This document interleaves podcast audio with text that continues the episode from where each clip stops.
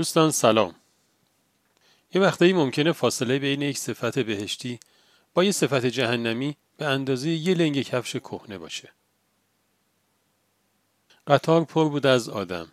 توی ایستگاه چند نفر پیاده شدن ولی تعداد خیلی بیشتری دوباره سوار شدن. مسافرها به هم فشار می آوردن تا بتونن یه جایی برای خودشون پیدا بکنن.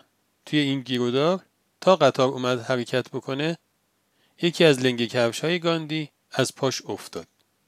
شرایط یه جوری بود که نمی‌تونست برگرده و اون رو برداره. یه کار جالبی کرد. اون یکی لنگ کفش هم برداشت و خیلی با دقت انداخت کنار لنگه قبلی. همه گفتن چرا این کارو کردی؟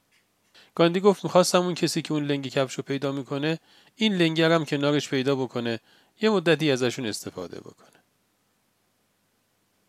خیلی ساده به نظر میاد.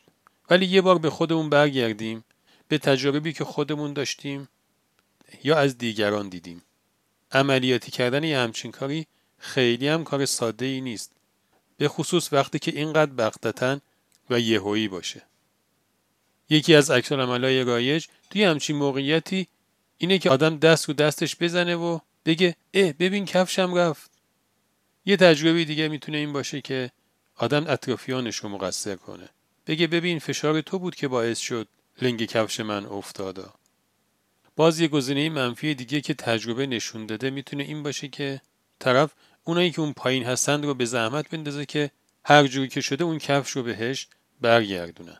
و شاید خیلی گزینه های منفی دیگر رو هم میشه توی تجربیاتمون پیدا بکنیم. ولی اینکه توی لحظه درست توی موقعیت عمل آدم همه این گزینه ها رو به صورت ناخودآگاه خط بزنه به یه گزینه خیلی درستی و برداره این نشون میده که کلی فرایند زیبا پشت صحنه این ذهن عملیات کرده تا این اتفاق بیفته.